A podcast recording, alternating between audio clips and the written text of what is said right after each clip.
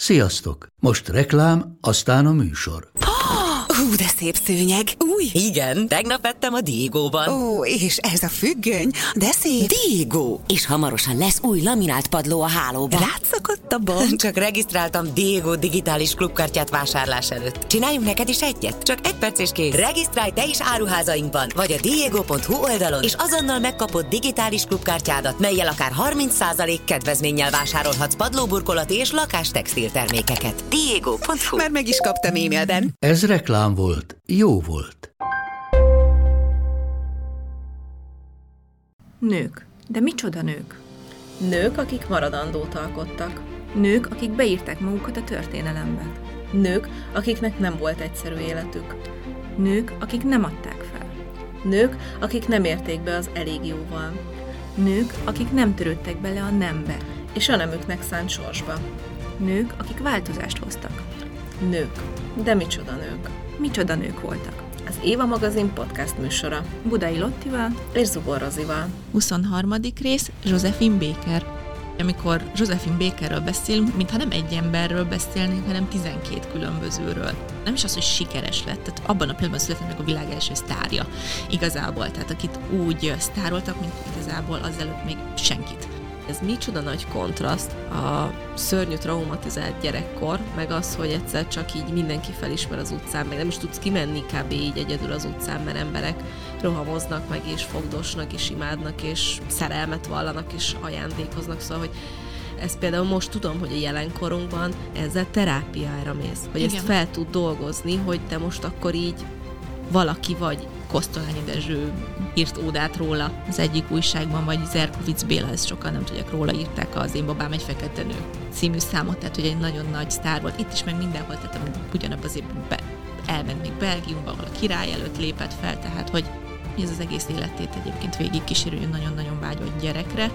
Nem biztos, hogy ő ám vágyott gyerekekre, hanem ő azt akarta bebizonyítani ezzel a 12 gyerekkel, hogy a rasszizmus az nem velünk született. Igen, hanem- meg szerintem szeretetet is akart kapni, tehát amit ő gyerekkorában nem kapott meg, a második világháború alatt az ellenállásnak dolgozott és kémkedett, és lottaringai keresztet, illetve a francia hadikeresztet is megkapta, ami a legnagyobb háborús kitüntetés. Egyébként egy pár évvel ezelőtt őt újra temették a Pantheonban a legnagyobb francia hazafiak között, és hát első és talán egyetlen afroamerikai nőként, és hát ez a, egyébként a legnagyobb megtiszteltetés, amiben egy francia állampolgár részesülhet. A te nőd van megint listán. Muszáj így kezdenünk, mert uh, Vannak én női, meg Rozi női egyébként, igen. igen. Van egy nagy közös micsoda nők voltak listánk, és akkor arra így bedobáljuk a nőinket. Josephine Baker tipikusan egy olyan nő volt, akiről én soha nem hallottam. Uh-huh.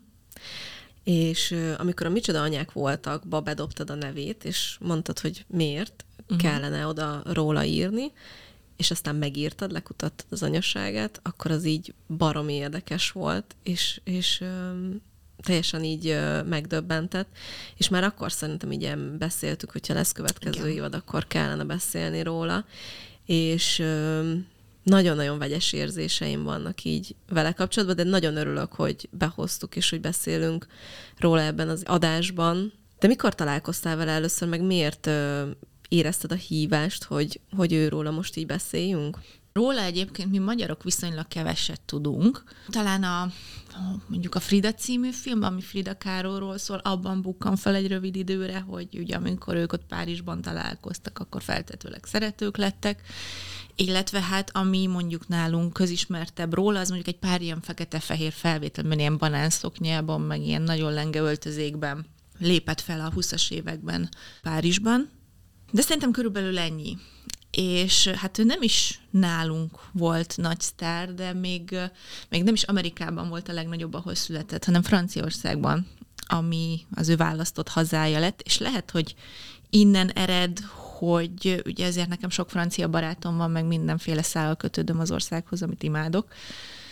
És lehet, hogy ezért hallottam róla egy kicsit többet, de hát amikor az a micsoda anyákból elkezdtük érni az életét, nekem is azért leesett egy jó párszor az állam, hogy ezt se tudtam róla, ezt se tudtam róla, ezt se tudtam róla, és majd el fogom küldeni ezt a részt a kinti ismerőseimnek, mert ők egyébként mindig szuperlatívuszakban beszélnek a Josephine Bakerről, hogy egy fantasztikus nő volt, és egyébként egy pár évvel ezelőtt őt újra temették a Pantheonban a legnagyobb francia hazafiak között, és hát első és talán egyetlen afroamerikai nőként. És hát ez a, egyébként a legnagyobb megtiszteltetés, hogy francia állampolgár részesülhet. De amikor a sok kutatásomnak a, a végére értem, és ezeket a kint, külföldi barátaimmal megosztottam, akkor még őket is érte sok meglepetés.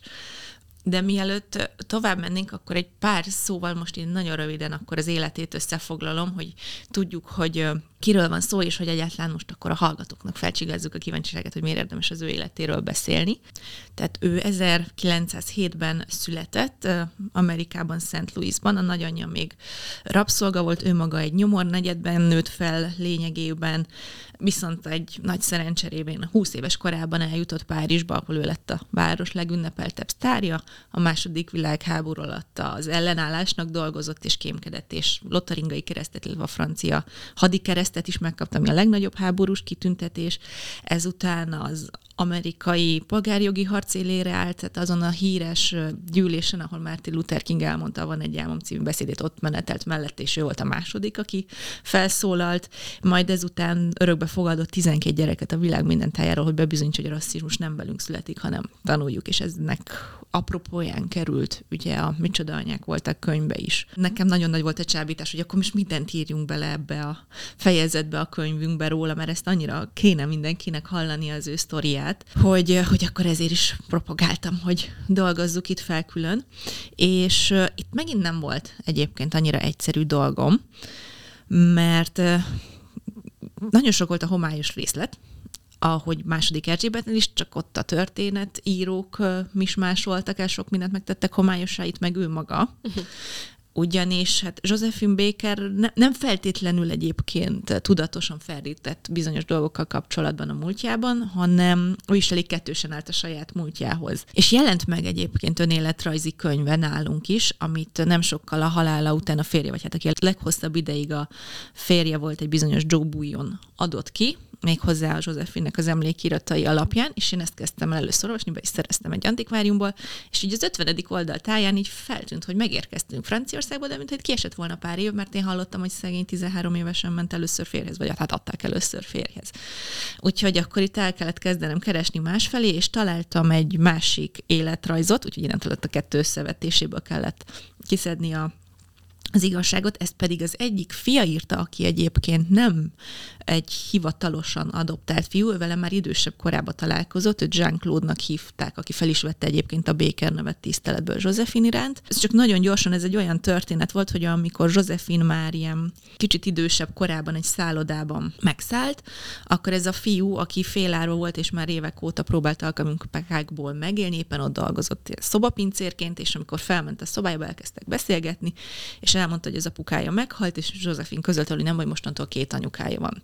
És innentől ő így mellette élt később titkárként, mindenesként, nem valószínű, hogy volt köztük bármi, mert a legjobb tudomásom szerint egyébként Jean-Claude Baker homoszexuális volt, de hogy ő volt a impresszáriója, a menedzsere, aztán később nyitott több éttermet, amit a Josephine meg segített reklámozni, de hogy volt köztük egy ilyen nagyon ellentmondásos, ilyen szeretlek, gyűlölek kapcsolat. Tehát, hogy nagyon sokat veszekedtek, nagyon sokat is szerették egymást, és idősebb korában ez a Jean-Claude Baker felfedezte, hogy neki ezért ez egy nagyon nagy trauma fiatal korából, hogy nem értette meg mondjuk Josefinnek a hirtelen hangulatkitörését, meg hogy miért viszonyul hozzá annyira kettősen sokszor, és hogy ő ezért elkezdte feldolgozni az életét, hogy megértse őt, mint hát ilyen fogadott mostoha anyát. És ezek nagyon érdekes források voltak, és ebből egészen jól összeáll sok minden az életéről, és erről az életről egy pár dolgot így még összefoglalásként elmondanék, hogy, hogy mi, mi is teszi őt annyira érdekessé. Egyrészt az, hogy amikor Josephine Bakerről beszélünk, mintha nem egy emberről beszélnénk, hanem 12 különbözőről. Nem is tudom, hogy majd mit tegyünk képnek ki, majd addigra eldöntjük, tehát a banánszoknyás képet, a,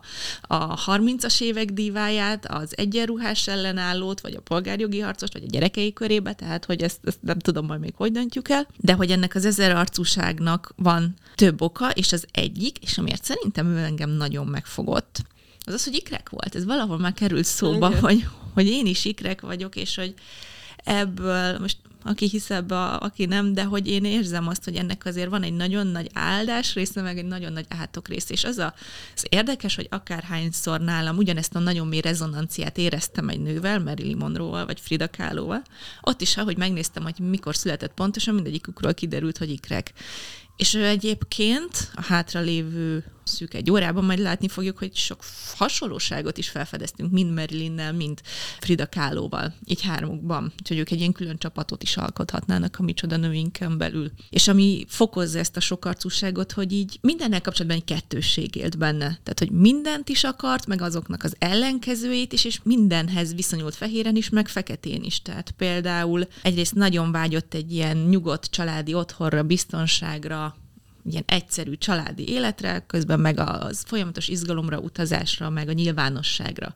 Imádta a színpadi szereplést, de közben meg nagyon megvetően nyilatkozott a sztár életről, és arról, hogy ez mennyire felszínes, világ és felszínesé tudja tenni az embert. Akkor ott van például a bőrszíne. Egyrészt valahoz szégyelte, hogy fekete, mert a párizsi évei alatt például mindenféle fehérítőkrémet használt, meg fürdőt, meg stb., ami persze nyilván nem használt semmit aztán meg mégis elszántan küzdött a feketék jogaiért, és a fekete büszkeségről beszélt. Akkor nagyon vágyott a szerelemre, az elköteleződésre, egy mély párkapcsolatra, de valahogy nem tudott senki mellett lecövekelni, sőt egyébként még valahol ebben látom, meg ezt másoknál is olvastam, hogy például a biszexualitása is, tehát hogy se ez, se az, de az is, meg az is. Uh-huh. Tehát ugye a férfiakat, meg a nőket is szerette, és egyébként a leghíresebb száma, ez a G de Amour, ez ami azt jelenti, hogy két szerelmem van. Tehát, hogy ez, ez hivatalosan egyébként arról szól, hogy neki Párizs, vagy Franciaország is, meg Amerika is is a szerelme. Tehát, hogy két, két hazája, két szerelme van, de ez kb. mindenre elmondható az élete során. Ezt akartam így előzőleg elmondani, még illetve azt, hogy ami az ő életét nekem nagyon érdekessé teszi, hogy minden nehézség vagy fájdalom ellenére, amit ő átélt, szerintem ő az egyik legszerencsésebb nő akivel beszélni fogunk, tehát hogy ő az, akinek így minden lépésének, mint hogyha a történelem, a világ alakulása, a külső körülmények így, mint egy, egy így, így a következő lépése alá így oda tették volna a teret, ahova lehet lépni. Tehát, hogy őt valahogy egy élete végéig támogatták a, a, nem tudom, az élet, az univerzum, az égiek, vagy bárki. De hát azért erre még ki fogunk majd térni bővebben. Az jutott eszembe, hogy micsoda nők voltak külön kiadás Budai Lattival, micsoda ikrek voltak. igen, igen, egyébként.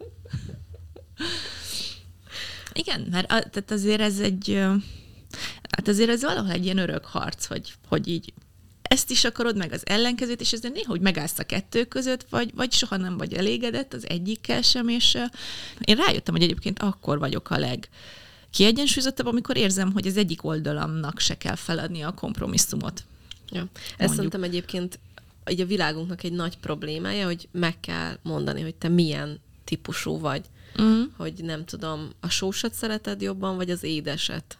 Igen, igen, mert És nem lehet az, hogy te mindkettőt, hát de most inkább ezt választanád, vagy inkább azt? Igen, csak az emberek ugye jobban be tudnak téged kategorizálni, igen. ami őket is jobban megnyugtatja, hogyha igen. te azt mondod, hogy most fekete vagy fehér. Igen. De nem tudom, most csak, hogy egy példát mondjak, hogy nekem tök fontos az, hogy nem a munkavégzésemben szabad legyek, de közben meg mégis van szükségem egy rendszerre, szükségem van az anyagi biztonságra, meg nem viselek el semmilyen kötöttséget, tehát hogy ezeket így úgy hozzam balanszba, hogy, hogy ne kelljen az egyikről se lemondani, mert akkor, akkor meg megborulok. Ja. Tehát, hogy ez egy ilyen, de nem lehetetlen. Nem. Lehet, hogy neki is sikerült egyébként, ezért ezt hozta egyébként a szerencséjét is. Így van, így van.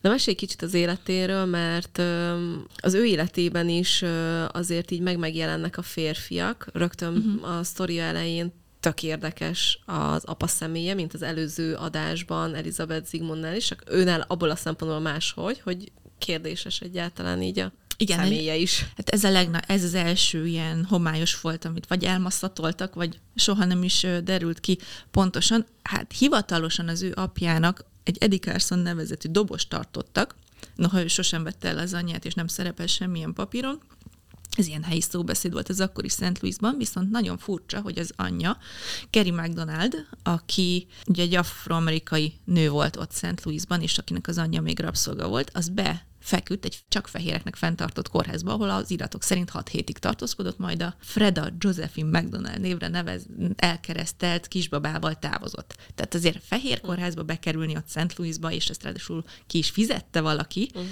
Tehát itt nagyon gyanús, hogy esetleg őt egy fehér férfi ejtette teherbe, méghozzá egy német férfi, mert hogy ő akkoriban egy német családnál szolgált. Ráadásul Josephine-nek az első neve, amit egyébként soha többé nem használt életében, a Freda. Ez uh-huh. is egy ilyen Freda Frida. Most jut eszembe tényleg. Tehát, hogy ez is erre utal, hogy valószínűleg itt van valami nem kimondott történet, viszont nagyon valószínű, hogy innen ered ez a kettős viszonya a bőrszínéhez, ugyanis ő csak inkább ilyen karamellás bőrszíne volt, tehát hogy ő egy, egyértelműen egy férvérről nő volt, nem teljesen fekete. Lehet, hogy ez nem PC ma már mondani, nem tudom. Az, hogy ez, ez nálunk annyira nincsen kimunkálva pontosan, hogy mit lehet mondani, meg mit nem. Viszont ez az ő családjában egy bélyeg volt, tehát hogy a nagynénye, anyja, nagyanyja ezt így folyamatosan hallotta kiskorában, hogy ő egy egyrészt az, hogy törvénytelen gyerek, másrészt pedig egy a bőrszíne egy ilyen bizonyíték arra, hogy az anyja úgymond összeadta magát egy fehér férfival. Aztán később, amikor ilyen csak feketék foglalkoztató táncműsorokban lépett fel, akkor mindig hátra sorolták, vagy eldugták az utolsó sorba, mert hogy meg túl fehér volt, és kilógott ebből, viszont amikor később már sztárként visszatért Amerikába, akkor a feketessége miatt nem akarták beengedni mondjuk szállodákba. Én értem abszolút, hogy miért viszonyult mondjuk teljesen kettősen a saját Persze. identitásához, vagy, vagy a bőrszínéhez is, mert ugye hát abban a korban, amikor született, és egy pár szót a szegregációról szóljunk, mert azt hiszem C.J. Walker idejében beszéltünk erről, vagy hát ennek kapcsán, hogy ez mit is jelentett. Ugye voltak ezek az úgynevezett Jim Crow törvények, amik azt mondták ki, hogyha valamiből, szolgáltatásból bármilyen elérhető közintézményből, stb. van külön fenntartott egység feketéknek, akkor ő nekik kötelesek azt használni, és nem mehetnek a fehérekébe. Ez nyilat vonatkozik WC-kre, iskolákra, kávéfőzőre, a munkahelyen nézze meg bárki a, a Számolás joga című nagyon, nagyon szuper filmet, amiben ez nagyon jól be van mutatva.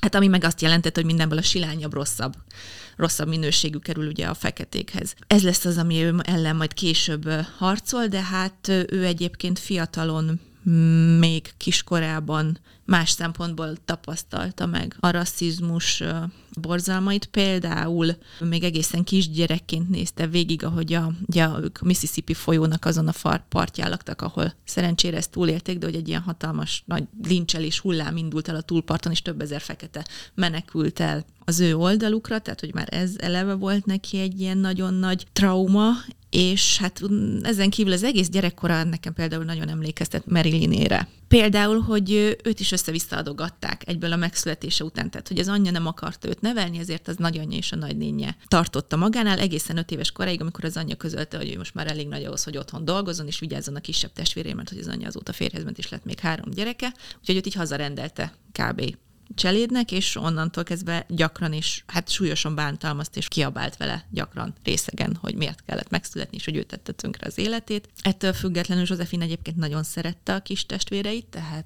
ő volt otthon a karácsonyi angyal például, tehát minden karácsonyra elment, és így végigjárta a kukákat, hogy valami törött babát, vagy bármilyen játékot tudjon hozni a testvéreinek, és ez az ajándékozás, ez amúgy később is visszajön majd, mint az ő fő szeretett nyelve, tehát például a 12 gyerekének, így, tehát erről legendákat mesélnek, hogy hogy töltötte meg például a kastélyuknak a nagy termét, ilyen majdnem plafogig érő ajándékokkal. Más kérdés, hogy más nyelven nem nagyon is tudjuk nagyon velük kommunikálni, és ennek azért úgy nevezték a gyerekei, hogy mama kadó, uh-huh. hogy ajándékmama. De hát uh, még ennél rosszabb is Történt például, amikor odaadták egy, egy fehér nő mellé, hogy ott mindenesként szolgáljon, és hogy hát itt nem akarom részletezni, de hogy volt például egy csirke, akit, kis csirke, akit nagyon megszeretett, és így rábízták, hogy nevelges, és úgy nevezte, hogy tájnitom, picitom, uh-huh. és hogy aztán egy nap a nő szó közölt, hogy akkor most ezt te fogod kinyírni, és hogy mondta, ezt életében nem felejtette el soha, hogy neki egy ólóval el kellett vágni a tájnitomnak a nyakát, uh-huh. meg később például, hogy véletlenül mm, nem is tudom, valahogy a, a ruháknak való vizet így túlságosan melegre csinált, amire a nő felforralt, és így bele nyomta mind a két kezét, hogy kórházba kellett utána vinni. Úgyhogy így tényleg nagyon csúnyán traumatizált gyerekkor volt, és itt is egyébként bejöttek a mindenféle beteg férfiak. Például egy időre odaadták cselédnek egy házas párhoz, akik Egyébként nagyon szerette a nő, mert hogy nem volt saját gyerek, és hogy majdnem már adoptált a lánynak, amikor a férfi a 11 éves kislányhoz elkezdett bejárkálni éjszaka. Szerencsére hamar elkezdett kiabálni, és hát a nő fájó szívvel, de visszaadta az anyjának. Volt mondjuk egy rövid időszak, amikor odaadták egy mutatványos családnak, hogy járja vele a környező államokat, és hogy akkor ott ő, így nem tudom, táncolt, meg egyébként táncolni azt nagyon szeretett, tehát már gyűjtött például pénzt azzal, hogy így mindenféle eszközökből csináltak hangszereket, és akkor ezzel zenéltek a testvérével az utcasarkon, akkor viszont amikor egy félpán is dobtak neki, ez kiverte az egyik húg szemét, az is ilyen borzasztó részletesen van leírva az életrajzában, hogy ezt otthon utána hogy próbálták ellátni házi körülmények között, szóval, hogy ez minden szempontból egy borzasztó gyerekkor volt, az biztos. És még utána van még egy olyan fordulat, hogy volt egy férfi, akit ilyen nagyon groteszk módon úgy emlegettek a környéken, hogy Mr. Dead, tehát hogy Mr. Apuka, akivel 12 éves korában együtt élt. Ez a saját emlékirataiban úgy van, hogy őt az anyja kényszerítette, és gyakorlatilag verte, hogy menjen és lakjon ezzel a férfival, akiről mindenki tudta, hogy szereti a kislányokat.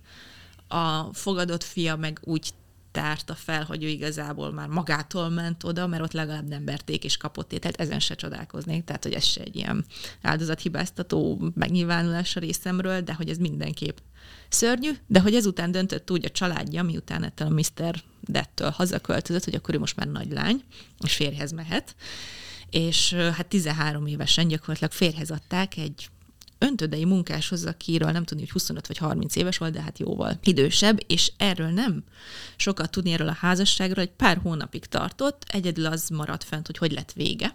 Ilyen nagyon furcsa történet, hogy Josephine bejelentett, hogy terhes, és elkezd, el is kezdett ilyen gyerekruhákat kötögetni, aztán egy nap a férje arra ment haza, hogy látta, hogy, hogy megvan a menzesze Uh-huh. És hogy tehát, hogy a terhesnek hazudta magát, vagy annak képzelte magát, vagy nagyon szeretett volna már akkor gyereket, meg teherbe esni, ez az egész életét egyébként végig kísérő, nagyon-nagyon vágyott gyerekre, de hogy már itt érződik, hogy valahogy ez egy ilyen nagyon erős szeretet hiányból fakadhat, és később egész életében nagyon sok szeretője volt a hátralévő években, de hogy állítólag sokuknak úgy vallott szerelmet, hogy gyereket akarok tőled, de hogy már így egészen korán, egy kapcsolat elején. Tehát, hogy ebben érzek egy ilyen kicsit hasonló, mint Isadora Duncani a könyvünkből, most jut eszembe, de abban nem kavirnyálok el, de hogy, hogy, hogy ez valami olyasmi, ami így egyébként egész hátra lévő életében megmaradt. Nekem meg megint csak a Marilyn jut eszembe, hogy Marilynnél volt az, hogy egyszerűen annyira vágyott szerintem arra kerek családra, ami neki uh-huh. nem volt soha megadatva, és szerintem csomó nőnél egyébként ez így megvan, hogy, hogy majd amikor nekem lesz egy saját gyerekem, akkor majd én csinálok egy olyan tökéletes családot, meg majd alkotok ezzel egy olyan tökéletes családot, hogy akkor majd így nekünk nagyon szép lesz, meg nagyon jó lesz, és hát, akkor jön mintha ez. a... ezzel akarnak meggyógyítani a saját gyerekkorukat. Igen, igen, és akkor jön ez, hogy, am, hogy amit én nem kaptam meg, azt megadok. Neki, tudod, szóval én nekem, nekem ez is jön le így ebből Igen. az egészből. Igen, mint hogyha akkor saját maga, magának, vagy az ő régényének tudná megadni azáltal, hogy most megadja egy gyereknek, de hát ezek a történetek általában szoktak beválni. Nem. És ezt majd azért itt is látjuk, hogy miért nem. Nem, de borzasztó szegény rettenetes. És ez az, amit egyébként mi nem tudunk felmérni, tehát most azt, hogy mondjuk egy fekete nőnek milyen élete lehetett, vagy van most is Amerikában, vagy volt a 60-as években, vagy még a rabszolgaság alatt, vagy az utána következő évtizedekben. Ez, ez amit ugye CJ Walker is mond, elmondtunk, hogy, és ez is a Számolás joga című filmben esett le, amit, amit a CJ Walker előtti része felvét előtt láttam teljesen véletlenül, hogy, hogy így úgy nézett ki ott egy társadalom, hogy van a fehér férfi, fehér nő, fekete férfi, és alatta a fekete nő. Tehát, hogy itt tényleg a legalján az egész uh, levesnek. Tehát, hogy ez borzasztó. Ja. Mégis talán az ő sztoria egy ilyen fénysugár, hogyha legrosszabbul is van kiút. Igen, igen, igen. igen. Igen, és hogy akkor mi most rátérünk mindjárt a, a jó dolgokra, vagy ezekre a szerencsékre, amik őt ebből elkezdték kihúzni ebből a nyomorból. Tehát ez a színpad iránti szeretet, ez már nagyon korán megnyilvántan egyébként jászaira hasonlít, hogy a legrosszabb körülmények között is ő például színházat rendezett be a uh-huh. saját pincéjükben, ahova még egyébként az a hölgy vitt el, aki jól bánt vele, vagy hát aki a lányaként szeret, és onnantól kezdve neki a színpad volt a, a mániája, egyszer majdnem tüzet is okozott, mert hogy ugye a konzervekbe rakott ilyen, nem tudom, olajos kanócokat, hogy akkor abból lenne színpadi világítás.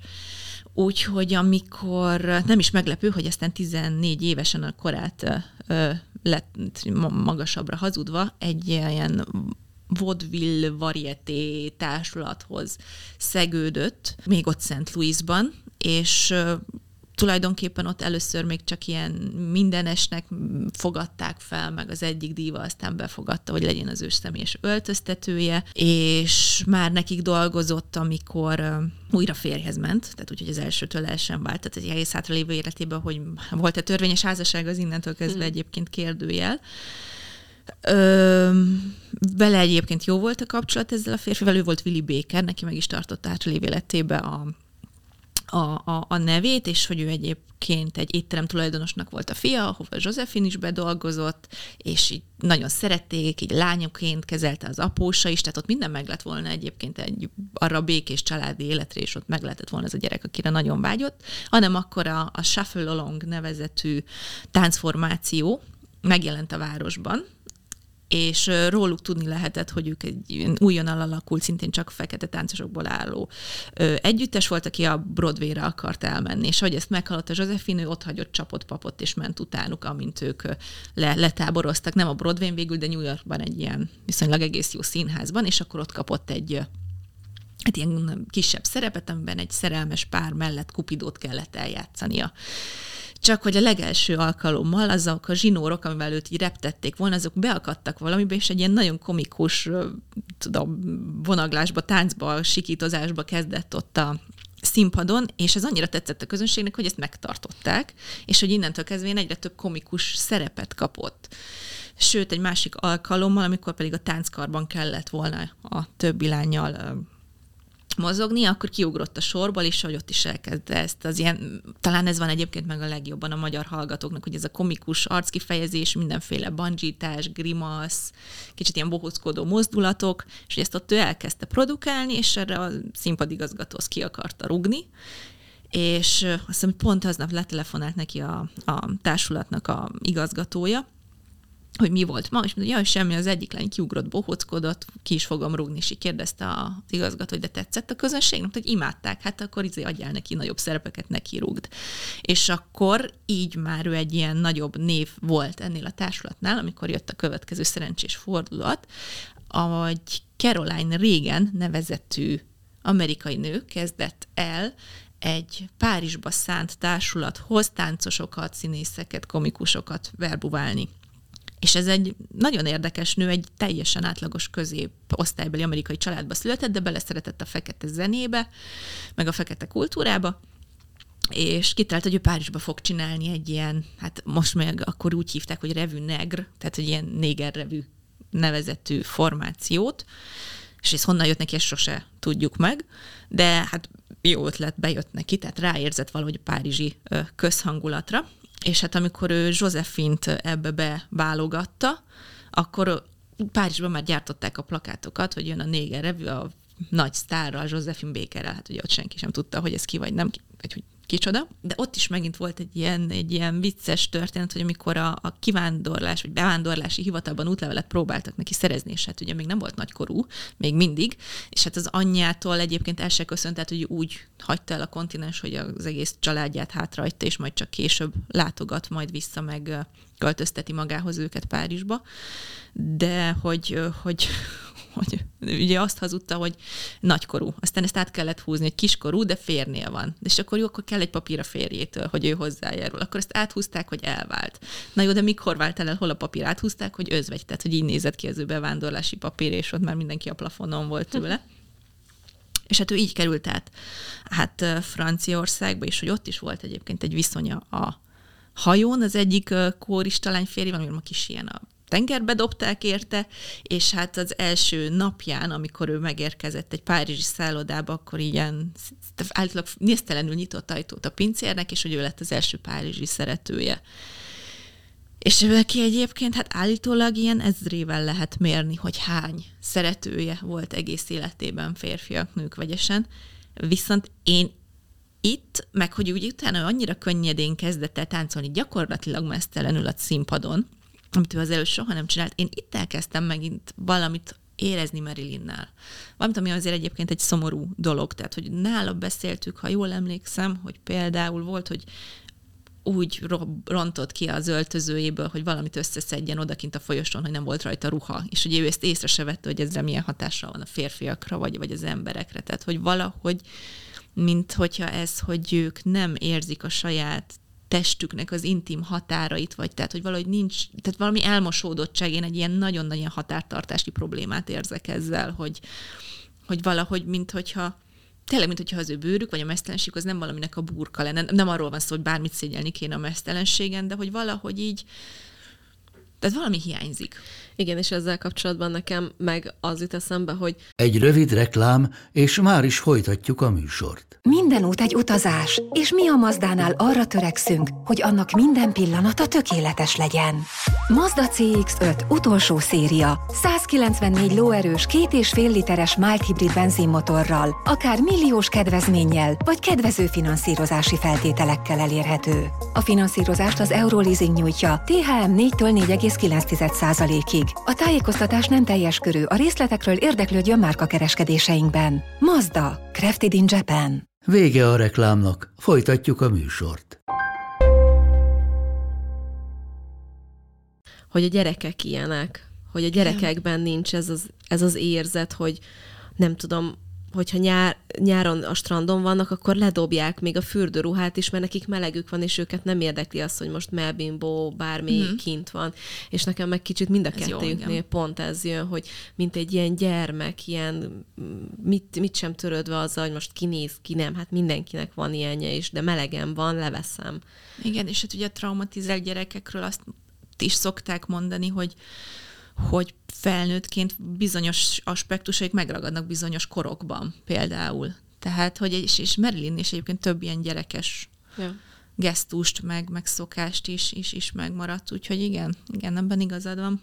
Bocs, nem akartalak kizökkenteni, csak így ez, ez jutott rögtön eszembe így erről, de ott azért Párizsban neki elég jó dolga volt, nem? Igen, hát ő, egy, ő imádta Párizst amúgy. Az, mm. Hát ezért is rezonálok rá az első pillanattól kezdve. De, de hogy elevettet, amikor mondjuk a, a hajóról, a vonattal mentek, és hogy ez volt az első eset életében, hogy ő látta, hogy fehérek és fekete emberek egymás mellett ülnek.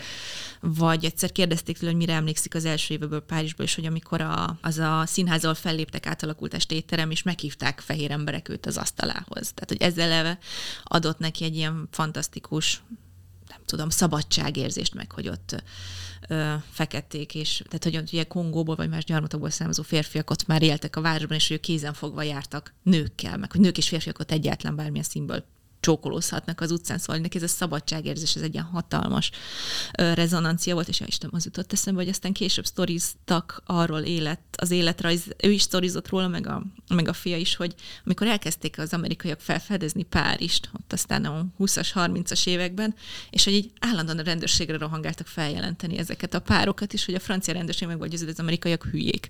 Tehát, hogy komolyan ezzel kell foglalkozni, hogy kinek milyen színe van, szóval ez, jaj, ez, szóval ez egy hatalmas megkönnyebbülés lehet lehetett neki. És hát ezt a néger revűt, ezt meg imádta egyébként Párizs. És ez a revű egyébként ma már minden szempontból rasszista és nem PC, tehát hogy az összes sztereotípiát, előítéletet, tehát ezek nagyon szexualizált táncok voltak, ruha nélkül, de ott volt benne dzsungel hangulat, afrikai kultúra, afrikai zenék, Charleston, tehát hogy egy ilyen nagyon nagy, nem tudom, előítélet mix volt igazából ez az egész, hogy ők mit gondolnak arról, hogy a feketék hogyan buliznak vagy táncolnak.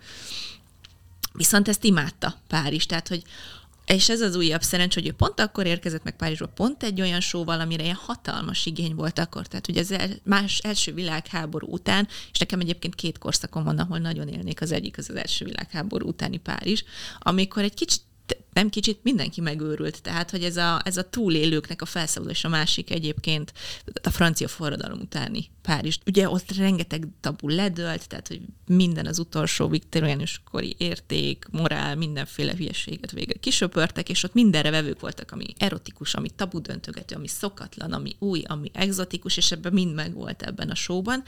Illetve hát volt még itt egy ilyen hát szintén azért ma már egy meglehetősen gáznak tartott dolog, hogy ez még a viktoriánus korban alakult ki egy olyan nézet, hogy az afrikai nők azok valami elképesztően over szexualizáltak, vagy hogy mondják ezt magyarul, tehát hogy hiperszexuálisak, és hogy hatalmas szexuális étvágyuk van, de hogy a férfiaknak, nőknek is még, és ebben mutatkozik meg, hogy milyen borzalmas szexuális elnyomásban éltek a 19. században, vagy még a 20. század elén is, hogy ilyen tényleg antropológusok, biológusok, orvosok, moralisták szinte ilyen kélyes élvezettel boncolgatták, hogy hát nyilván egy ilyen um, lekezelő stílusban annak illusztrálására, hogy ezek a feketék mennyire vadak, hogy, hogy ott nem tudom, hogy a nőknek milyen hatalmas vaginája van, és hogy hatalmas feneke, és hogy egész nap szexelnek, és stb. Tehát, hogy ez ennek az egész a fekete kultúrával kapcsolatos ilyen túlfűtött képzeteket is kivezette ez a só, tehát, hogy azért ezekre is rájátszott, úgyhogy azért ez is persze benne van, benne van a kép képletben, és egyébként csak egy érdekesség, hogy valami olyan, tehát, és ez egy biológiai betegség, de hoztak például a 19. század végén Párizsba ilyen freak showba mutogatni olyan afroamerikai nőknek, akiknek ilyen nagyon nagy feneke volt, de nem is az, hogy teltek voltak, hanem kifejezetten kerestek olyan nőket, akik egy ilyen genetikai betegségben szenvednek, tehát ez egy létező probléma, most nem fog eszembe jutni a neve, és hogy állítólag ez annyira megragadta ugye az európaiaknak a képzeletét, hogy ezért alakult ki ez a turnőrös szoknya, ugye, aminek a nők fenekéből egy ilyen nagy nem tudom, polcot csinált, hogy ebben is ez mutatkozik, meg szóval azért itt tényleg nagyon betegek voltak abban Jézusom. az időben. Az nagyon durva. De és a, meg az az egészben, hogy úgy állítják be ezt az egészet, hogy egyébként ez egy tök rossz dolog, tényleg szegények egész nap, mondjuk, hogyha egész, egyébként igen, meg egész igen, nap igen, igen. fú, tényleg ez tök rossz dolog. Tehát, tehát, hogy... hogy... igen, vagy legalábbis, hogy ez így a, a vadságuknak, vagy az alsóbrendésségüknek a bizonyítéka. Viszont ez hozzájárult egyébként az ő sikeréhez és nem is az, hogy sikeres lett, tehát abban a pillanatban született meg a világ első sztárja igazából, tehát akit úgy sztároltak, mint igazából azelőtt még senkit. De hogy tudom, millió számra küldték neki a virágcsokrokat, az ékszereket, a bundákat, autogramot kértek tőle állandóan az utcán, de úgyhogy még a nevét se tudta szegény leírni. Tehát, hogy 20 évesen érkezett, és ez 21 éves korára ért be ez a hatalmas sztárság és ismertség, és, és hát is egy nagyon erős tempót diktált, tehát, hogy ő fellépett először is ebben a dance szuvázsnak, hát vattáncnak nevezett szerepével ugye ebben a Néger revűben, és utána még ment más klubokba játszani, és táncolt például a Velszi hercegnek is ugye a későbbi nyolcadik Eduardnak, akit állítólag matarészegen kellett ki ebrudálnia. Ezekből a bárokból tényleg nem volt királynak való, azért ez ebből látszik.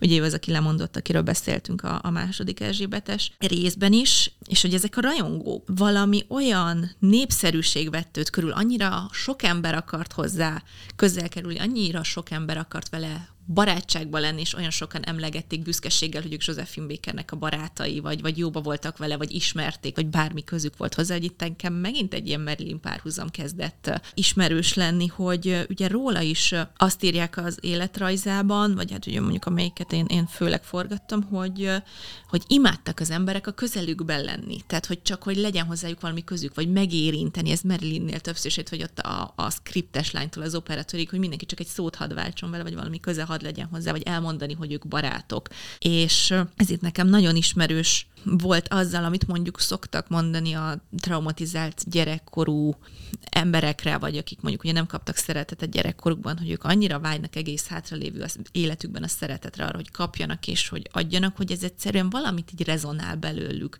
amit többi ember megérez, akinek valószínűleg szintén van valamilyen szeretet hiánya, vagy valami, valami olyasmi benne, ami ez megérinti őket, tehát hogy mintha ilyen mágnesszerűen kezdenik vonzani magukhoz az embereket, csak aztán az a tragédiájuk, hogy egy pontnál közelebb meg nem férnek hozzájuk. Ez kicsit olyan nekem, mint hogyha így vizuálisan, hogy hogy ilyen össze nem puzzle darabok lennének ők a világ többi részéhez. Tehát, hogy valami van bennük, ami az igazán mély kapcsolatokat, ami ezt a nagyon nagy magányérzést fel tudná oldani bennük, amiben mondjuk Marilyn ugye egész életében szenvedett. Ez, ez, ez, ez valahogy nem történik meg. Josephine-nél egyébként jó kérdés, ő talán egyébként nem gondolta magányosnak életében önmagát, de hogy a mély kapcsolódások én így azért utólag azt mondom, hogy elkerülték. Tehát ő viszont úgy tudta megélni az ő társágát és a, a színpad iránti szeretetét, hogy ez valahogy kicsit jászaihoz hasonlóan. És akkor bejön a még egy traumatizált korú gyerek. Meg kéne néznünk, hogy jászai nem volt ékrek. De egyébként nem, nem, nem hiszem. De hogy, hogy ez azért adott neki egy tartást a, a hátralévő életérben. Nekem meg egyébként még Marilyn kapcsán, ami hogyha így a párhuzamokat mondod mindig, akkor ez a hangulat ingadozás, a késések, hogy állítólag bele is igen. nem volt annyira könnyű ennyit dolgozni. Igen, ezről is beszéltünk, hogy ez is annyira egy ilyen megkapó hasonlat, hogy így imádtak is vele lenni, meg egy kitüntetés volt, de hogy az agyára ment mindenkinek. És ugye Marilyn ez főleg ilyen nem tudhatták, hogy ez egy ilyen önbizalommal összefüggő dolog, hogy néha úgy beszorongott, hogy ő nem jó színész, hogy nem tudott kijönni az öltözőből, és Josephine azt késett össze-vissza, mm. nettó késett. Tehát azért megvoltak a maga a sztárral de voltak egyébként más allűrje is, hogyha most már így ezt kerül szó, hogy például nem szeretett fizetni. Tehát, hogy nem fizetett eleve a ruhákért egyébként, amiket ő kapott, mert egyből a legnagyobb poárétól elkezdve Madeleine Vion mindenkinek akart, neki akart folyamatosan tervezni, és amikor valaki pénzt akart kérni tőle, akkor azt mondta, hogy bocs, de ez neked hatalmas reklám, amiben egyébként igaza volt.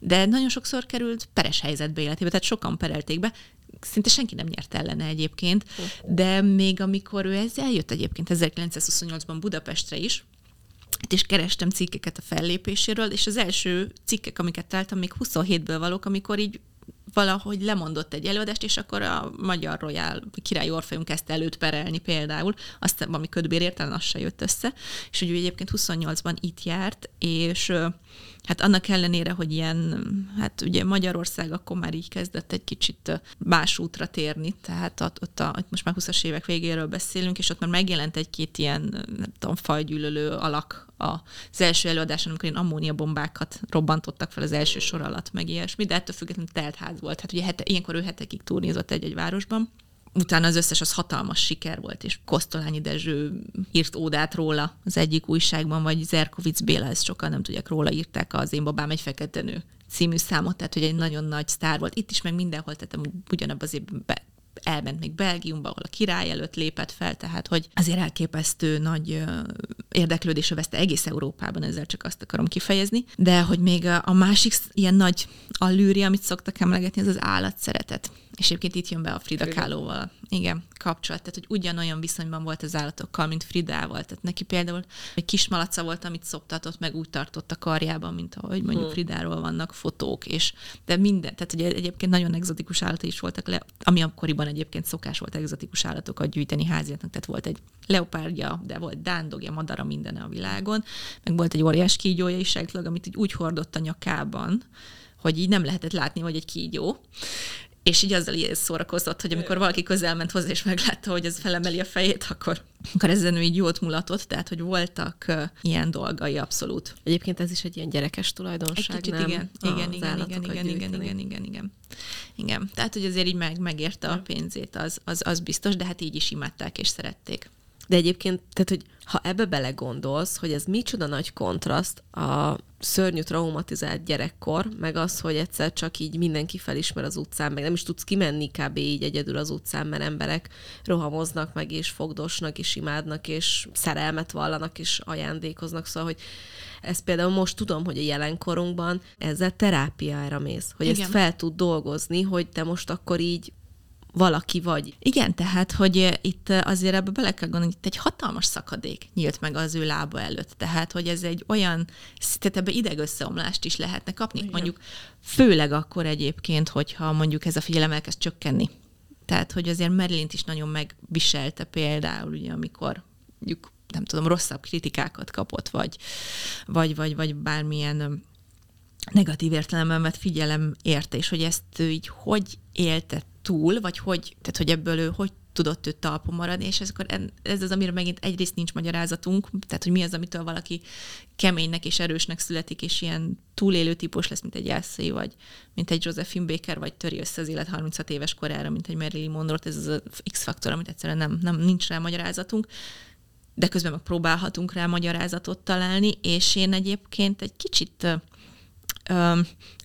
hogy megint erre az ikrekségre utaljak, aminek egyébként másik jellemző, hogy valami, valaki mindig valamilyen változásra vágyik, vagy valamiben folyamatosan fejlődni akar, mindig újat akar tanulni, mondjuk ezt veszem észre magamon, hogy simán beleragadhattam volna egy ilyen örök egyetemista szerepbe, így mindig valamit, valamit tanulok, de hogy hogy ez a folyamatos változásra és megújulásra való vágy őt például megmentette attól, hogy ez az elfelejtett sztár legyen, mert azért a Néger Revűre, a Charlestonra, a Battáncra azért előbb-utóbb rá unt volna pár is, sőt el is kezdett már így rá unogatni, hogy azért ezt már láttuk, meg stb. egy pár év alatt, tehát itt azért a 28-29-re. Viszont ő akkor elkezdett egyre komolyabban tanulni énekelni például egészen más stílusban, meg máshogy elkezdett öltözködni, elkezdett igazi színházakban fellépni, operettekben énekelni. Tehát, hogy ő, hogy jött a 30-as évek, és megváltozott a szépségére, ugye a 30-as évek az már ugye a Hollywood, a glamour, a nagy diváknak az ideje, ő átalakult egy ilyen színházi divává, és ebben a szerepében is imádták. És egyébként itt, hogy sok férfiról lehetne beszélni az életében, de az egyik az egy Pepito Abatino nevű férfi, aki egy ilyen hát magát grófnak adta ki, de kiderült, vagy egyébként valami autószerelő volt, csak mindenkit hűített Párizsban azzal, hogy ő egy gróf és volt monoklia sétapálca, és általában idősebb hölgyeket vert át ezzel a, ebben a szerepében, és ők így egymásra találtak.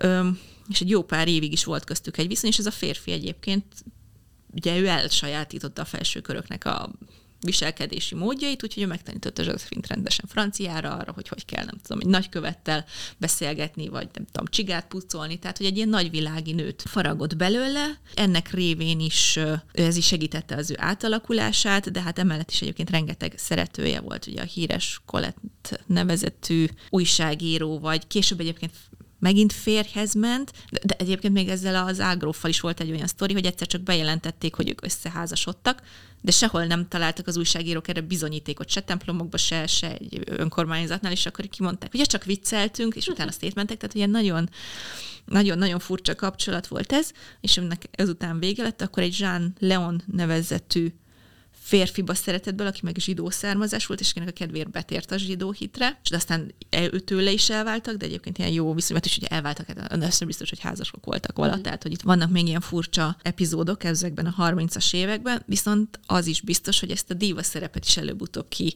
nőtte volna, vagy erre is rá untak volna, és hát jó kérdés, hogy mi lett volna vele, ha nem jönne a háború, a második világháború, ami ugye jött, és ő talált egy újabb szerepet így, hogy a, nem tudom, a kreol angyal, fekete Vénusz, a díva után lett belőle hazafi.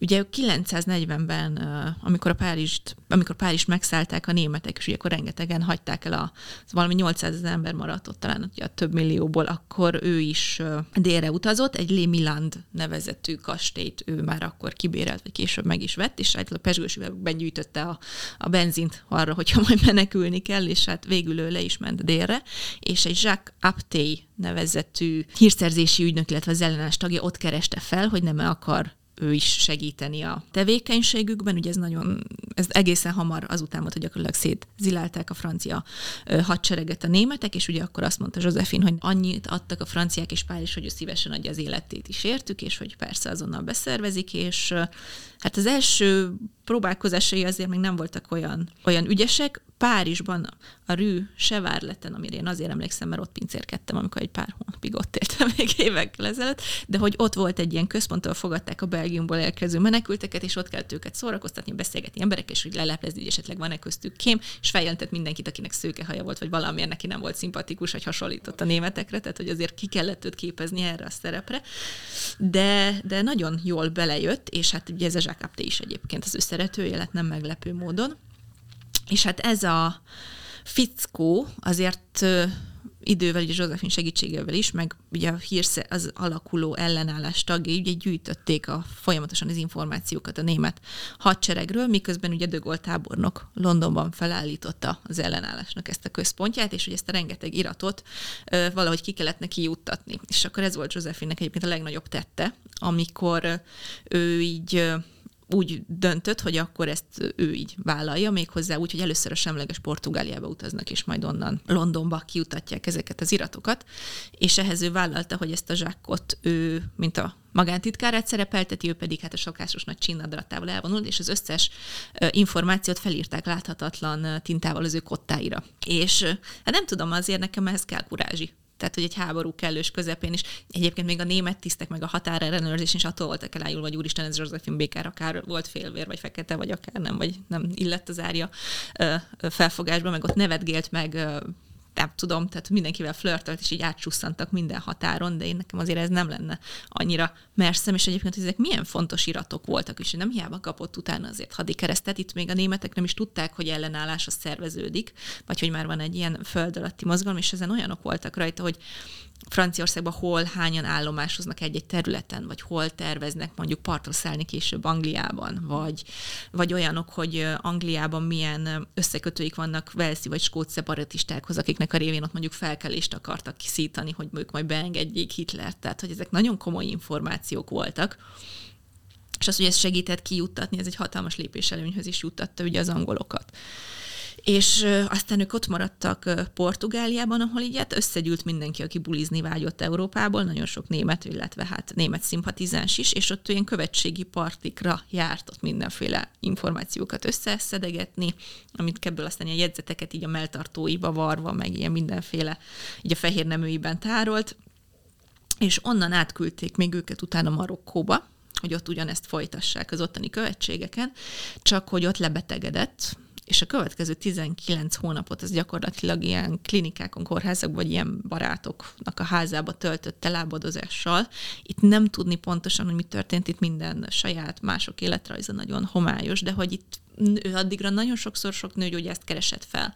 És ott is elment Casablancában egy, egy specialistához, és hogy ott, ott vagy röntgenbesugárzást kapott, vagy megröngenezték, vagy aminek a során használtak egy nem steril tűt, ami miatt hasártya gyulladás lett, hogy rengeteg műtétje lett a következő hónapokban, de az is lehet, hogy egy méheltávolítása volt, amit ő sosem akart bevallani, mert aztán a könyvünkben írjuk, hogy ő nagyon szégyelte, hogy ő nem képes gyereket a világra hozni, tehát hogy valószínűleg itt addig sem volt rendben, de valószínűleg itt veszítette el a képességét abszolút arra, hogy teherbe essen és szüljön. Viszont ebbe ő így nem süpped bele, mert amikor így meg lábadozott, megérkeztek az amerikai katonák Észak-Afrikába. És ő egyébként a saját mondjuk úgy népével, vagy eredetével egészen eddig a pillanatig nem sokat foglalkozott, tehát hogy ő elfogadta úgy Franciaországot, és ott ő szeretik, és hogy ő mostantól francia állampolgár, és ott, amikor elhívták, hogy szórakoztassa ezeket az amerikai katonákat, akik ott nagyon sokáig állomásoztak tétlenül, és ezért lettek is ilyen összetűzések, mert ott is szegregációban voltak a fekete meg a fehér katonák, és ott ő ezekkel a fekete katonákkal találkozott, és elkezdett velük beszélgetni, és élettek fel a saját emlékei, meg értette meg, hogy a szegregáció milyen mélységeket ért el. Tehát például a nagyon nagy számban voltak ugye az amerikai hadseregben feketék, de ez 95%-a nem fegyvert fokott, hanem árkotásot, meg moslékot pakolt meg, tehát hogy ilyen kis segítő személyzetként szerepelt, de ha meg megsebesültek, sokkal rosszabb ellátást kaptak, mint a fehérek. Tehát, hogy itt valami átkattant a fejébe, és így mondott is egy olyat, hogy én elfeledkeztem a saját embereimről. És ez az, ami átvezeti őt majd így a következő nagy szerelméhez, az egyenjogúsági harchoz.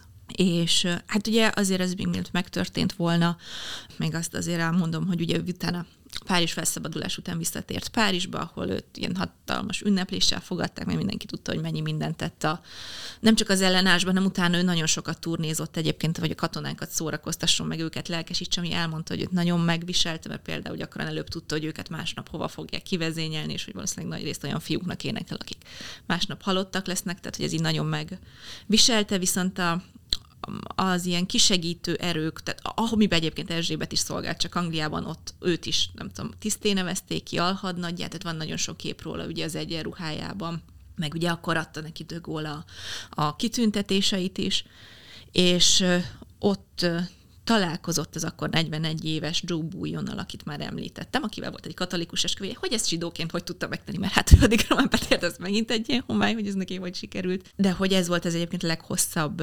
házassága, aki egyébként nagyban, nagyban támogat őt egyébként a szegregáció elleni harcában.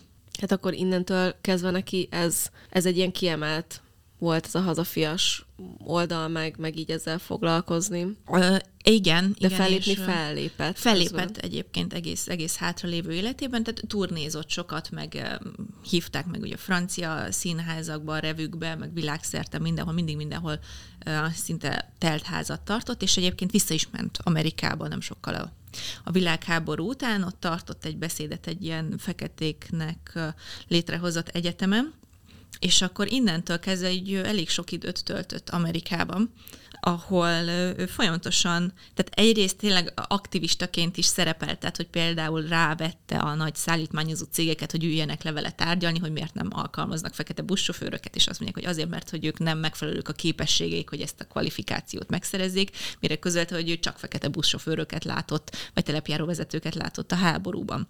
Vagy például nem tudom, ilyen hatalmas botrányokat csapott, hogy őt nem engedték be egy szállodába, meg, meg például addig erősködött az egyik ilyen varieti tulajdonosnál, amíg rá nem vette, hogy, ne, hogy ő nem hajlandó csak fehér közönséggel ott fellépni, tehát az volt az első alkalom, amikor például egy csak fehéreknek fenntartott színházba beengedtek feketéket, vagy beperelt olyan éttermeket, ahol őt nem szolgálták ki, csak az ő fehér barátait. És hogy ezek egyébként ilyen nüansznyi problémáknak tűnnek az, amivel ott a feketék szembesültek, mert ott komolyabb problémák voltak, mint hogy mondjuk egy jó nevű szálldába nem jutottak be, de hogy ezzel ezt akkor ilyen média felhajtással, meg csinadrattával, meg olyan hangosan kiabálva csinálta, hogy ez így mindenképpen felhívta a problémára a figyelmet. És például a, a, az ő tiszteletére Harlemben csináltak is egy ilyen Josephine Baker napot, még akkor összegyűlt százezer ember, hogy csak láthassa őt az utcán. Tehát, hogy ez a, ez a figyelemre, meg ez a nyilvánosságra született énje, ez annyira erős, tehát ez nekem annyira megnyilvánul ebben, hogy képes volt, mert még nem tudom, húsz évvel a sztársága után is kivonzani százezer embert az utcára Amerika közepén, szóval ez egy nagyon nagyon nagy emblémája az ő személyiségének, és egyébként ki is tiltották végül Amerikából, amikor ő összeveszett egy újságíróval szintén egy ilyen, egy ilyen klubban lezajlott atrocitás során, ahol őt nem akarták kiszolgálni, és ez a újságíró elkezdett róla kommunistaként cikkezni, ugye azért ez az 50-es Amerikájában a McCarthy idején nem volt egy jó bélyeg, úgyhogy innen ki is tiltották Amerikába, és alig akarták őt visszaengedni 1963-ban, amikor őt meghívták, hogy szerepeljen Martin Luther King mellett. Ugye 63. augusztus 28-án volt Washingtonban ez a hatalmas felvonulás, amikor fehérek, feketék együtt tüntettek a szegregáció ellen.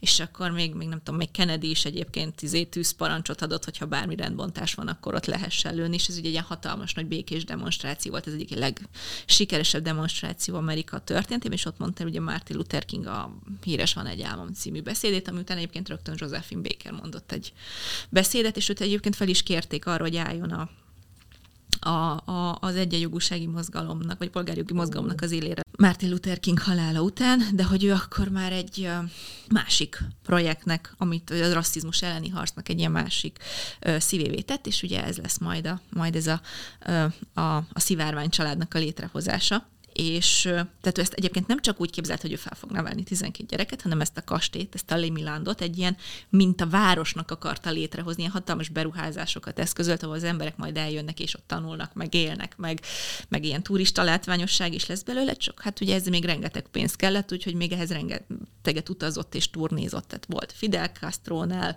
aztán utazott Argentinába, ahol Juan Perón fogadta, csak ott ugye elég hamar kiábrándult egyébként a, a rendszerből, úgyhogy elutazott, meg elment a pápához is, hogy ő áldását adja erre a szivárvány család projektje, és, és akkor most egy kicsit így megállnék, és egy picit felsorolnám ezt a listát, hogy itt eddig kikről beszéltünk. Tehát volt az ő életében már 8. Eduard de Gaulle tábornok, Martin Luther King, a pápa, Fidel Castro, Peron, és tehát, hogy azért ezt látjuk, hogy ez egy ilyen elég széles lista, tehát abban a 60-as években azért Fidel castro és a pápánál két nagyobb ellenpólus nem nagyon volt a világban, és ott mégis mindenki fogadta, és egyébként mindenki imádta, mm. és ő is imádott mindenkit, és mindenkivel nagyon jól kijött és hát ezért mondta, hát én egyrészt ebből én arra következtetnék, hogy ő volt a maga korának a Forrest Gumpja. Tehát, hogy tényleg ő mindenhol ott volt, ahol történt valami, mindenhol szerencséje volt, Forrestnak is ugye azért nagyon sokszor volt szerencséje a filmben, és hogy mindenkit ismert.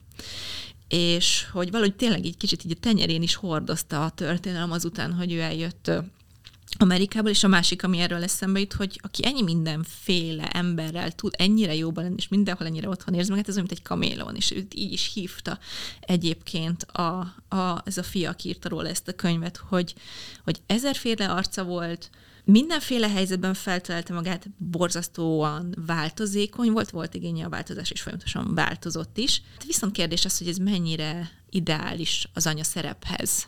Mert ugye ez lett az ő következő nagy projektje, hogy ezen sor közben ugye elkezdett török, gyerekeket örökbe fogadni.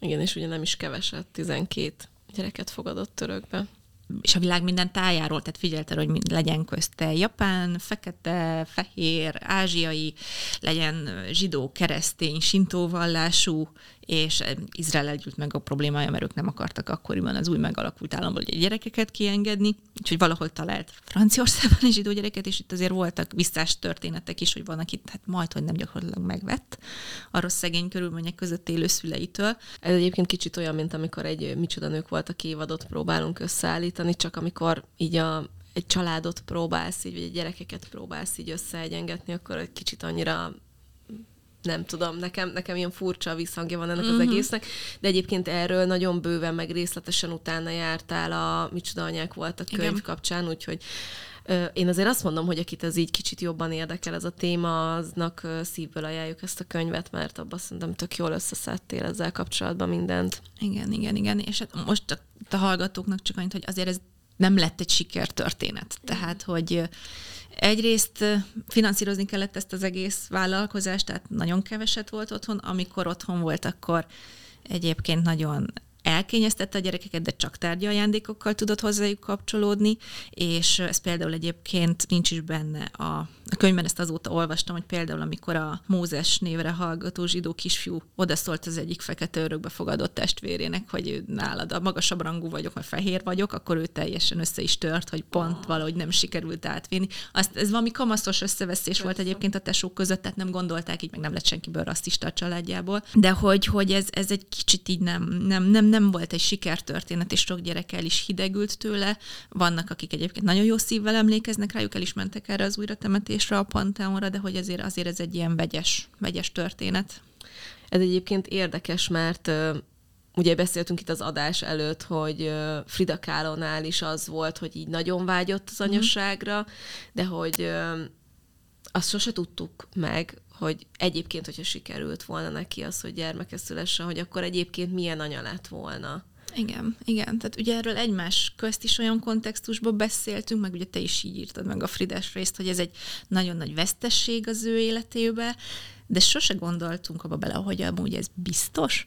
És itt jön ugye megint be Marilyn is, meg Frida is, és Josephine is, és hogy ez a három nő, akik valahol mind a hárman borzasztó szabad szellemek, Josephine és Frida Kahlo mindenképpen, tehát hogy ő bennük olyan szinten dolgozott ez a szabadságvágy, meg, meg ugye a hazafiság, Fridánál ugye ez a saját kultúrájának a támogatása, tehát ő is egy szabadságharcos volt a maga nemében, volt egy nagyon extravagáns élet, mondjuk rengeteget utaztak, rengeteg szeretőjük volt, folyamatosan izgalomra vágytak mind a ketten az életükben, és emellett ugye mind a ketten nagyon vágytak gyerekekre, és és Josephine megoldotta mondjuk így idézőjelbe téve megoldotta, hogy ő neki mégis legyen gyereke, tehát ő ezt ő mégis keresztül nyomta, és nem lett jó vége.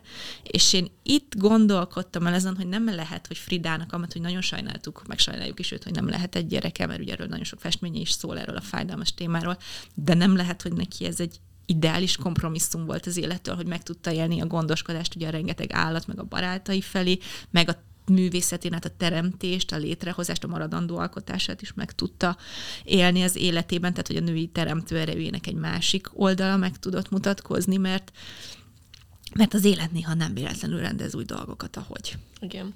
Meg hát most, hogy így beszélgetünk erről, most így az villant be, hogy más az mondani, hogy én akarok gyereket, mert hogy mindenhonnan körülöttem az folyik, hogy de hát ennyi idősen már kéne, uh-huh. hogy meg neki is van, meg neki is van, és akkor valami úgy megdolgozik benned, de hogy te tényleg mélyen akarsz a gyereket? És ugye a Frida Kahlo-nál például, most hogyha visszagondolok, akkor igazából ő is azt mondta, hogy szeretnék egy kicsi diégót. Egy kicsi diégót, igen.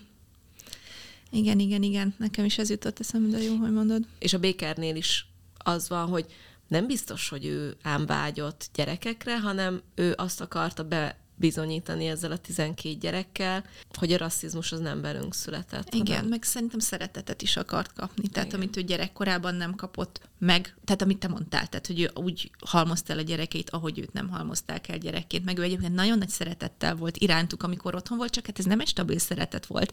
Tehát, hogy ez ilyen fellángolásokkal, hogy ő beállított az éjszaka közepén egy turníra, akkor mindent felébresztett, hogy most akkor mindenki szeresse őt, meg hogy ő is most akkor megszeretgeti a gyerekeiket. Tehát, hogy azért ez nem egy stabil érzelmi jelenlét. Uh-huh. És én ebben is ezt érzem, hogy ő ezzel valamit magában akart, valami éjséget mm, megetetni, és ugyanez volt Marilynnél is, tehát hogy ő is nagyon vágyott babára, nagyon sokszor akart teherbe esni, és neki is valamilyen egészségügyi gond állt a háttérben, ami miatt ezt megakadályozta, és azért abból a történetből is, hát azért emlékezhetünk rá, hogy annak is nagyon csúnya lett volna, vége lett volna egyébként, tehát hogyha neki Ja. Neki ez az anya szerep is kijut, mert hát hallgassátok meg azt a részt, és abba kiderül, hogy, hogy ez miért nem Igen.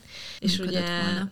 igen, és ugye mondjuk Fridát leszámítva, de ugye mind a kettőnknél bejött ez, hogy kicsit benne ragadtak a gyermeki évekbe is bizonyos Igen. szempontból, és most egyébként a Tökéletlenek könyvednek a harmadik Hm. része jut eszembe, és az, hogy ott éppen így privátba, valami privát életemmel kapcsolatos dolog kapcsán így beszélgettünk, és akkor te mondtad, itt akkora pszichológusok vagyunk most ebben az adásban, de ugye akkor így ez jött, hogy így, de hogyha visszamész Rozi a gyerekkori Rozihoz, hogy akkor milyen érzések jönnek, és hogy lehet, hogy valójában ők nem saját gyerekre vágytak, hanem a saját maguk Gyerekének. gyerekéhez akartak visszamenni, és azt, azt szerették volna gyógyítani. Igen, ami egyébként egy működő dolog, és meg lehet csinálni, viszont nem, nem, nem a saját gyerekeid révén, illetve csak részben. Tehát, hogy azt a szintű gyógyultságot, szeretetet, biztonságot, amit meg akart valaki tapasztalni, az arra nem ez az út. Szerintem legalábbis, hogyha már nagy pszichológusok vagyunk. Abszolút. Na jó, azt hiszem ezt az anyaság témát kimaxoltuk, de egyébként ugye csak lehet, hogy valakinek kérdéses, de hogy Frida Kahlo is benne van, a Micsoda anyák Igen. Volt a könyvbe. Noha ugye, ahogy mondtuk, hogy neki nem lett gyermeke, de pont emiatt is ö, vesézzük azt, na, hogy, hogy akkor ő hogy fér ebbe a sorozatba bele. Most ezt jó izé katyvaszosan mondtam el, de szóval na, olvassátok el, és akkor megtudjátok, hogy miért került ő oda bele. Na de még vissza egy pár mondat erejéig Josephine Bakerre.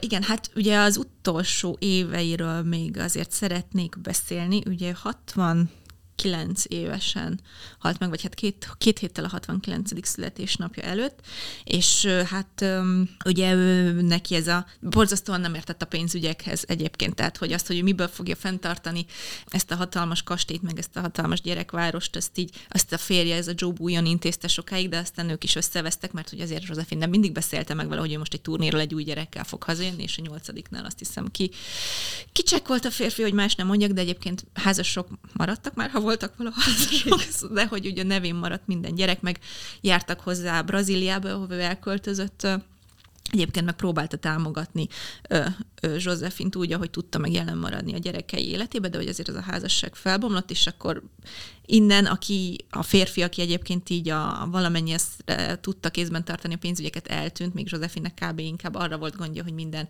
állat neve ki legyen írva neonbetűkkel az istáló felé, de hogy miből lesz takarmány, azt nem. Tehát, hogy ez a, ez a típus volt, egy kicsit megint magamra ismerek, tehát és olyan szinten vagyok analfabéta sajnos pénzügyekhez, de hát, hogy, hogy, hogy ugye ez a támasztó erő eltűnt, ugye hát lényegében elelvedezték a háfejük fölül a kastélyt, de hogy akkor megint bejön megint egy nagy történelmi személyiség, Grace Kelly lépett be a képbe. Egyölte egyébként még Brigitte Bardot, meg a pápa, meg Gábor Zsuzsa, mindenki adott neki kölcsön, de hát végül egyébként Grace Kelly jött a megsegítés, és konkrétan egy hatalmas villát neki adott a, a Biszivárvány családnak ott, ott azt hiszem Rögburun, Cap Martinben a gyönyörű helyen Dél-Franciaországban, úgyhogy ebből is azért ö, megtudta, megint a szerencse, ugye?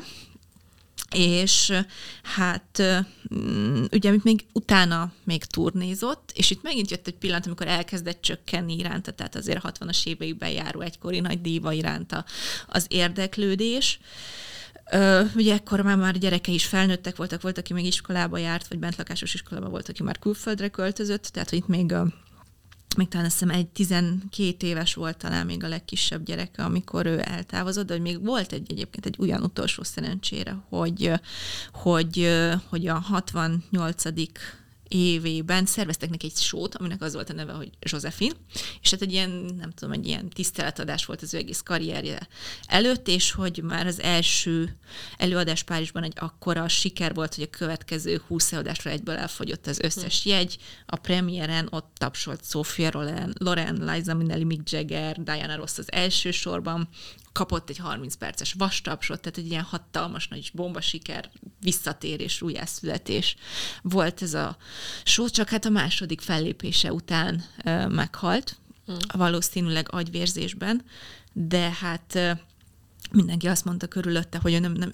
attól kapott agyvérzést, hogy annyira boldog volt, és annyira örült, hogy még két héttel a 69. születésnapja előtt így az egész világot meg tudta mozgatni, és hogy újra újra sztár tudott lenni. Úgyhogy igazából ezzel is szerencséje volt. Még utoljára újra szerették. Igen. Egyébként csomó felvételt meg lehet róla nézni a uh-huh. YouTube-on, és szerintem ezután az adás után, Érdemes, hogy ismeritek igen. a történetét, érdemes is megnézni, mert egész más úgy megnézni, hogy ezeket így az ember tudja róla. Lotti, nagyon szépen köszönöm Én is megint köszönöm, ezt a csudi Rozi. sok érdekességet, meg egyáltalán, hogy őt is így bedobtad, mert szerintem őt is nagyon érdemes meg az ő kis történetét megismerni. Úgyhogy köszönöm szépen, és kettő hét múlva újra jövünk, Igen, találkozunk, még nem mondjuk meg kivel, vagy kikkel. vagy kikkel. Igen. Úgyhogy gyertek! Köszönjük a figyelmet, sziasztok! Sziasztok!